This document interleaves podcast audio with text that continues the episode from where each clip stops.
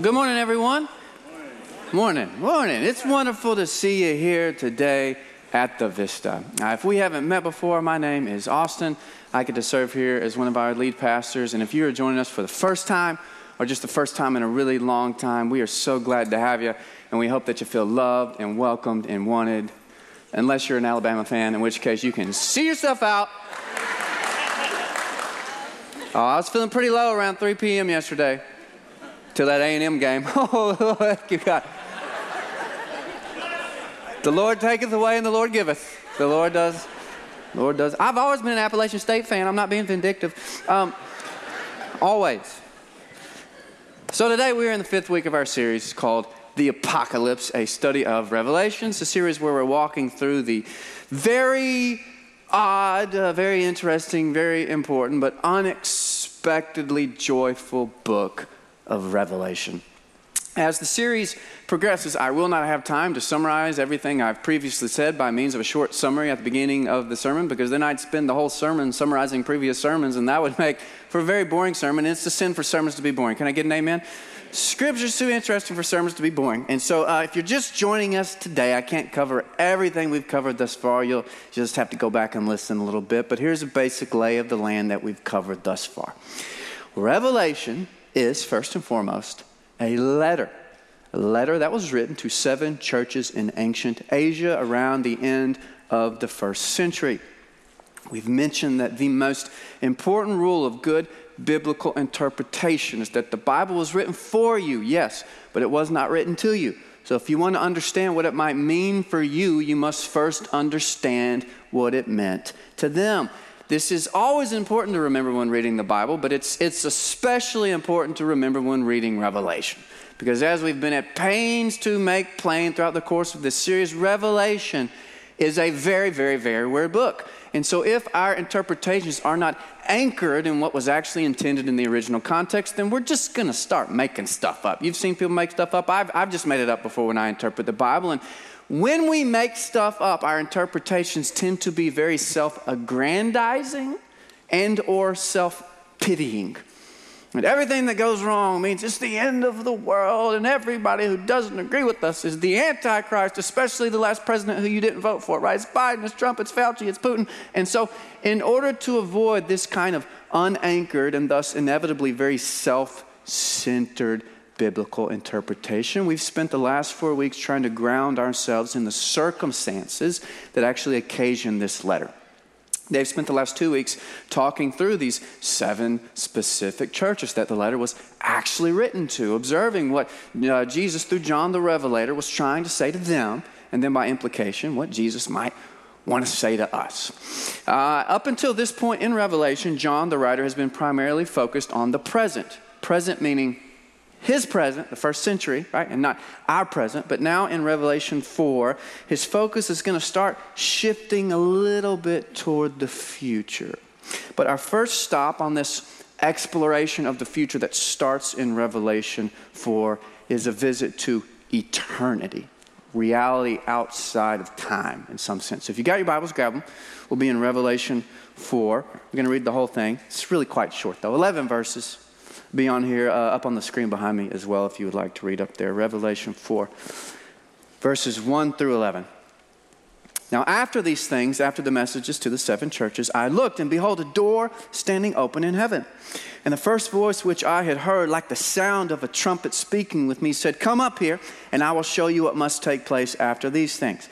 Now, immediately I was in the Spirit, and behold, a throne was standing in heaven, and one sitting on the throne.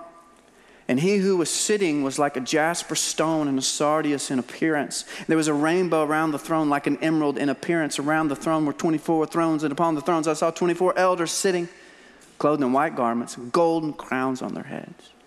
Now, out from the throne came flashes of lightning and sounds and peals of thunder, and there were seven lamps of fire burning before the throne, which are the seven spirits of God. And before the throne, there was something like a sea of glass, like crystal, and in the center and all around the throne, four living creatures full of eyes in front and behind. The first creature was like a lion. The second creature was like a calf. The third creature had a face like that of a man. The fourth creature was like a flying eagle. The four living creatures, each one having six wings, are full of eyes around and within. And day and night they do not cease to say, Holy, holy, holy is the Lord God the Almighty, who was and who is and who is to come. And when the living creatures give glory and honor and thanks to him who sits on the throne, to him who lives forever and ever, the 24 elders will fall down before him who lives forever and ever, and they will cast their crowns before the throne, and they will say, Worthy are you, our Lord and our God, to receive glory and honor and power, for you created all things, and because of your will they existed and were created. Revelation 4 1 through 11. So, this is one of my favorite pictures in the entire world. Taken from the Hubble telescope a few years back. It's a picture called Galactic Center, as the title implies. It's a picture of the center of our galaxy, the Milky Way. And, and, there, at the very center of our galaxy, amidst all these explosions of, of light and energy, things go completely dark. The lights go out. Because there, at the very center of our galaxy, there's something called Sagittarius A star. All right, so you can see here where Sagittarius A star is. And Sagittarius A star is a supermassive black hole. It's the best picture we've been able to get of it. This region of space so dense that not even light can escape its grasp, right? Hence the name black hole. This region of space so forceful that it, it bends time. You wrap your brain around that? Something so powerful that bends time. And you've seen Interstellar? Oh, this region of space so potent, so forceful that it pulls our entire galaxy around in circles. We are 26,000 light years away from Sagittarius A star. And yet its gravity is so potent, its pull is so powerful that we still feel it in every, in every rotation of the earth, in every tug of the ocean's tide, in every gust of the wind, in every single heartbeat, we feel it. And as astonishing as that picture is, what John offers us here in Revelation 4 is in many ways even more astonishing because instead of just showing us the physical center of a galaxy, what John is showing us here in Revelation 4 is the center, like caps, right? All caps, the center of all reality. We've said throughout Revelation that the book is primarily about unveiling. And the first word in Revelation, the word from which the book gets its name, is the Greek word apocalypsis word which, uh, of course, translates to this Greek, uh, English word apocalypse, and it evokes this image of a curtain being ripped open so that we can see behind the scenes and we can see what's really going on. And so, as the curtain is ripped open and John steps through this door standing open in heaven, what does he see there at the center of everything? Well, you might have noticed that John wants to describe what he sees, but he's very careful to communicate that he cannot fully describe what he sees. And this is why he uses the word like so much. Did you notice that? He says the one sitting on the throne is like a jasper stone, that the rainbow around the throne is like seeing an emerald, that the sea of glass before the throne is like a crystal, that these four creatures around the throne are like a lion, a calf, a man, and an eagle. Now, John's not some, you know, valley girl or a modern middle schooler who can't complete a sentence without using like like 10 times. Like, no, he's, he's trying to communicate, he's trying to describe that, he's trying to describe the indescribable here. Uh, one of William Blake's most famous paintings tries to help us more visual people out a little bit. This piece is called The Four and Twenty Elders Casting Their Thrones. It's a painting about this scene here in Revelation 4, the center of all reality. And let's linger here for a moment on the first thing that John sees when he steps through that door standing open in heaven. After stepping into eternity, the very first thing that John sees is a throne and the one who sits on the throne. At the center of all reality, there's a throne, and it's not empty. Somebody's sitting on it. Now, for most of human history, the idea that there was a throne at the center of all reality and somebody who sat on the throne was a very standard belief because humans have basically always been religious, very religious. And basically, every religion believed that there's, you know, a throne and there's somebody sitting on the throne, that there's somebody in charge. Now, they would disagree about who was sitting on the throne. An ancient Egyptian or Canaanite or Jew would give you a different answer to that question, but they all agree that there was a throne and somebody was sitting on it, that somebody was in charge. But then, about 500 ish years ago, there was this very profound shift that took place in human culture. And this shift was not about one thing, but a convergence of things, a layering of causes. Uh, we had the advent of, of modern science, wherein things that were once only explainable in spiritual terms now became explicable in uh, strictly physical terms. You know, 2,000 years ago, if somebody fell down beside you and started shaking, seizuring, you would think that what had happened? They were demon possessed. And what did they need? They needed an exorcism. Nowadays, somebody falls out, you know, beside you, you don't think they need an exorcism. What do they need? They need a doctor, not an exorcism we had this philosophical shift toward individualism, wherein we are all, you know, now encouraged to make up our own minds and think for ourselves instead of woodenly following the imperatives of our ancestors because who knows what they knew. We had the rise of humanism and its suggestion that meaning is something that we impose upon reality, something that we make, that we make up and not something that we receive from reality. There is no meaning in reality, only the meaning that we impose upon it. And there's plenty more that we could mention, but this gives us enough of an understanding of this unprecedented and rapid shift in human history, wherein what was once indisputably clear to everybody, namely that there was a throne and somebody who was sitting on it, became so disputable and unclear to so many people, to, to most people. And I gotta admit, you know, there, there, are times when I look around this world of ours, and I mean, it's not clear to me that somebody's in charge, you know. And the world is, is beautiful, it is, but it is an awful and a brutal place. And there is certainly an angle from which it doesn't look like anybody's in charge. An angle from which it appears that God's either not doing anything or just isn't there. You know, I was reminded this week that this past week was the first week of school for the Uvalde students again. I can imagine what it's like to have been a parent and lost a kid in that and walk away not very sure that there's somebody in charge of this whole thing. And I know that it makes some people uncomfortable that we're willing to acknowledge that, but if you've been here at Vista for any amount of time, you know that we have a very low tolerance for what I like to call spiritual BS. And so we just need to be able to call it like it is and admit that we know what it's like to look at this world, this beautiful but terrible world, and wonder if somebody's really sitting on the throne, if somebody's really in charge. And yet, even more importantly, while, while many modern people, most modern people, Christians included, know what it's like to wonder if somebody's on the throne, it remains clear to me that we, we nevertheless cannot escape fully God's gravity. That, that God's gravity remains so potent that no matter how far away we think we are, no matter how far away we feel, we still feel its pull.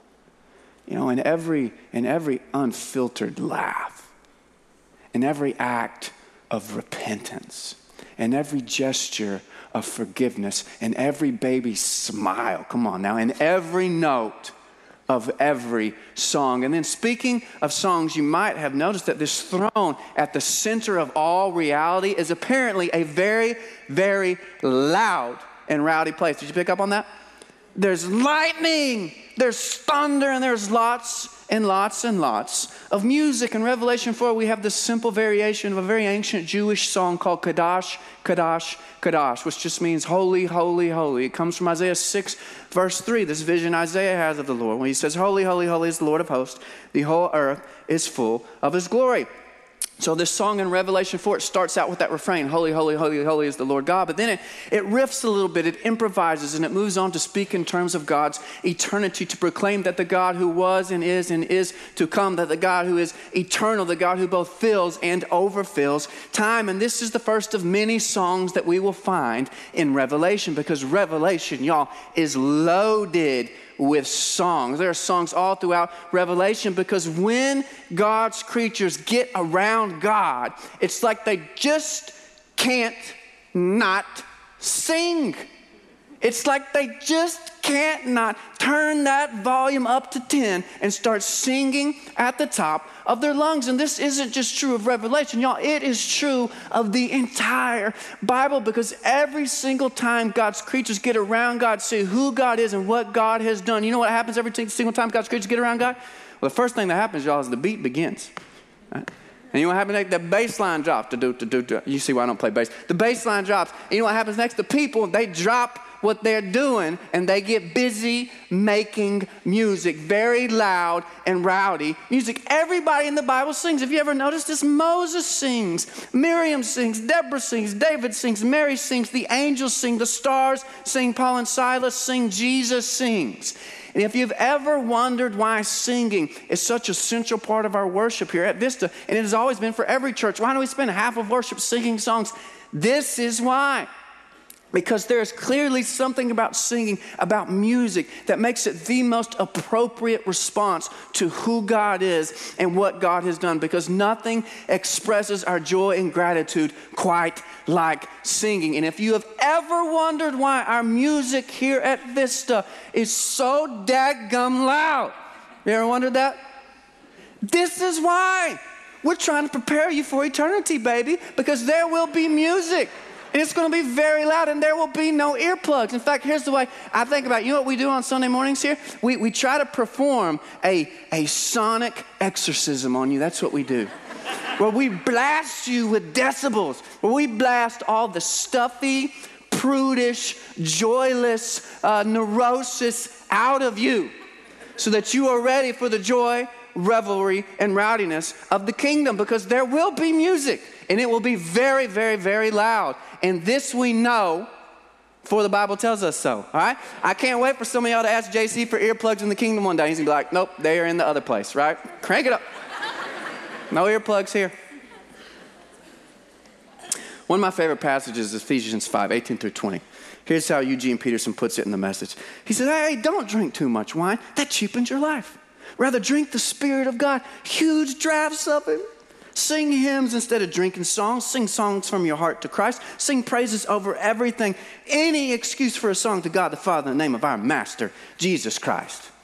And now, these verses, which serve as life verses for many Southern Baptists, I know. Um, these verses are often used to point out that we should, uh, you know, consume alcohol wisely, and that is, of course, all very, very true. But when we walk away from this text thinking that it's primarily a prohibition against drinking too much wine, well, y'all, we've kind of buried the lead, haven't we? I think we've buried the lead because rather in this text, Paul is not telling us that we shouldn't get drunk. Rather, Paul is telling us that we should get drunk, okay? You really need to hear this second part though, so listen up. You wouldn't believe I heard at church today. Paul is telling us that we should get drunk. Only that instead of being drunk or filled with wine, we ought to get filled with what? We ought to get filled with the Spirit. And so notice, Paul is clearly saying that there is something about being filled with the Spirit that is like being filled with wine. That's why he makes the analogy between the two. Because you know what being filled with the Spirit is not like? It's not like waiting in line at the DMV. And it's not like being sent to the principal's office, and it's not like doing your taxes. No, rather, there's a sense in which being filled with the Spirit is like being filled with wine. Only that being filled with the Spirit is even better because it won't destroy your liver, destroy those around you, and leave you with a massive headache and hangover. At least that's what Dave says being filled with wine does. I don't know. now, case in point, when the Holy Spirit is poured out on the early Christians there in Acts 2 at Pentecost, remember that? Holy Spirit gets poured out all on them. What does everybody accuse them of? They must be drunk. They must be drunk. No, they're not. They're just filled with the Spirit. I love the way Andrew Wilson puts this. He says, with all the proper caveats about excess and addiction in place, there's clearly something about being filled with the Spirit that is analogous to being filled with wine. Both experiences prompt people to rejoice, sing, and make music. I love that. And so, this visit, uh, this visit to the loud, rowdy, and joyful center of all reality, to eternity, is very strategically placed here in Revelation. Because as we, we move forward and we get into Revelation 6 and 7 and 8 and 9, and things start to get a little weird. You get a lot of doom, you get a lot of gloom. John wants to remind us before we even get there that, hey, the good news is always better than the bad news. John wants to remind us that as awful as things might get, there is always already somebody who is always already sitting on the throne. John wants to remind us that behind that curtain, that thick, heavy curtain of sorrow and suffering that lays across our world, there is a loud, rowdy, and joyful band. And they are still playing. And they will be playing even unto the end of the ages. Guy Consolmagno, incredible eyebrows. Um, he is known as the Pope's astronomer. He's the director of the Vatican Observatory. And as a big time astronomer, the man has seen some incredible things. You know, comets hurling through solar systems, supernova explosions, stars being born out of cosmic dust. And yet he tells the story of how he walked away from his career in astronomy at 30 years old, even though he loved it, because this, this question had become stuck in his brain and he couldn't shake it. And his question was why do we bother with astronomy when people are starving in the world? Why bother with astronomy when people are starving in the world? And this is a really disturbing question. Right? This, this it'll stick with you, it'll get in your brain. Because you intuit that you could replace the word astronomy with a lot of things, couldn't you? Why do we bother with sports when people are starving in the world? Why do we bother with parties when people are starving in the world? Why, why do we bother with music when people are starving in the world? How can we dance and drink when people are dying? And of course, the question behind all these questions is something like Isn't it wrong to be happy when so much of life is so sad for so many people? And humans have probably always felt the weight of this question, but I think there's certainly a sense in which you and I feel it a little bit heavier than previous generations did. We've mentioned a lot over the last couple of years this really odd dynamic in modern culture, wherein by basically every measure imaginable, we are the freest, most prosperous people who have ever lived. Not even close. And yet, we are also the most anxious, angsty, and depressed people who have ever lived. it's this really odd dynamic. Um, I don't know about you, but I often feel like happiness is so fleeting, so fragile, whereas sadness is just this unstoppable, relentless force always lingering in the background. I often feel like happiness is faking it. Whereas sadness is just, it's just the truth. it's just the way things are. And I know that a lot of us feel like this, and so as, as weird as it might initially sound to hear, I know that a lot of us are uncomfortable being unashamedly happy. And so, this scene of cosmic joy and revelry in Revelation 4 might strike us as irrelevant or maybe even a little bit inappropriate. Well, our, our friend, the Pope's astronomer, Guy Consolmagno, he felt this way, and so he quit his career in astronomy, decided he would go do something more productive and responsible, and he joined the Peace Corps. They sent him to Africa. He got to do some great work there. He got to fill a lot of starving bellies for a lot of different people. But he, he still had this soft spot in his heart for astronomy. He'd kept one little telescope. Now, none of these big fans, he just had one little telescope. And so every once in a while, he would take his one little telescope out to the villages. And everybody in the village would come running out.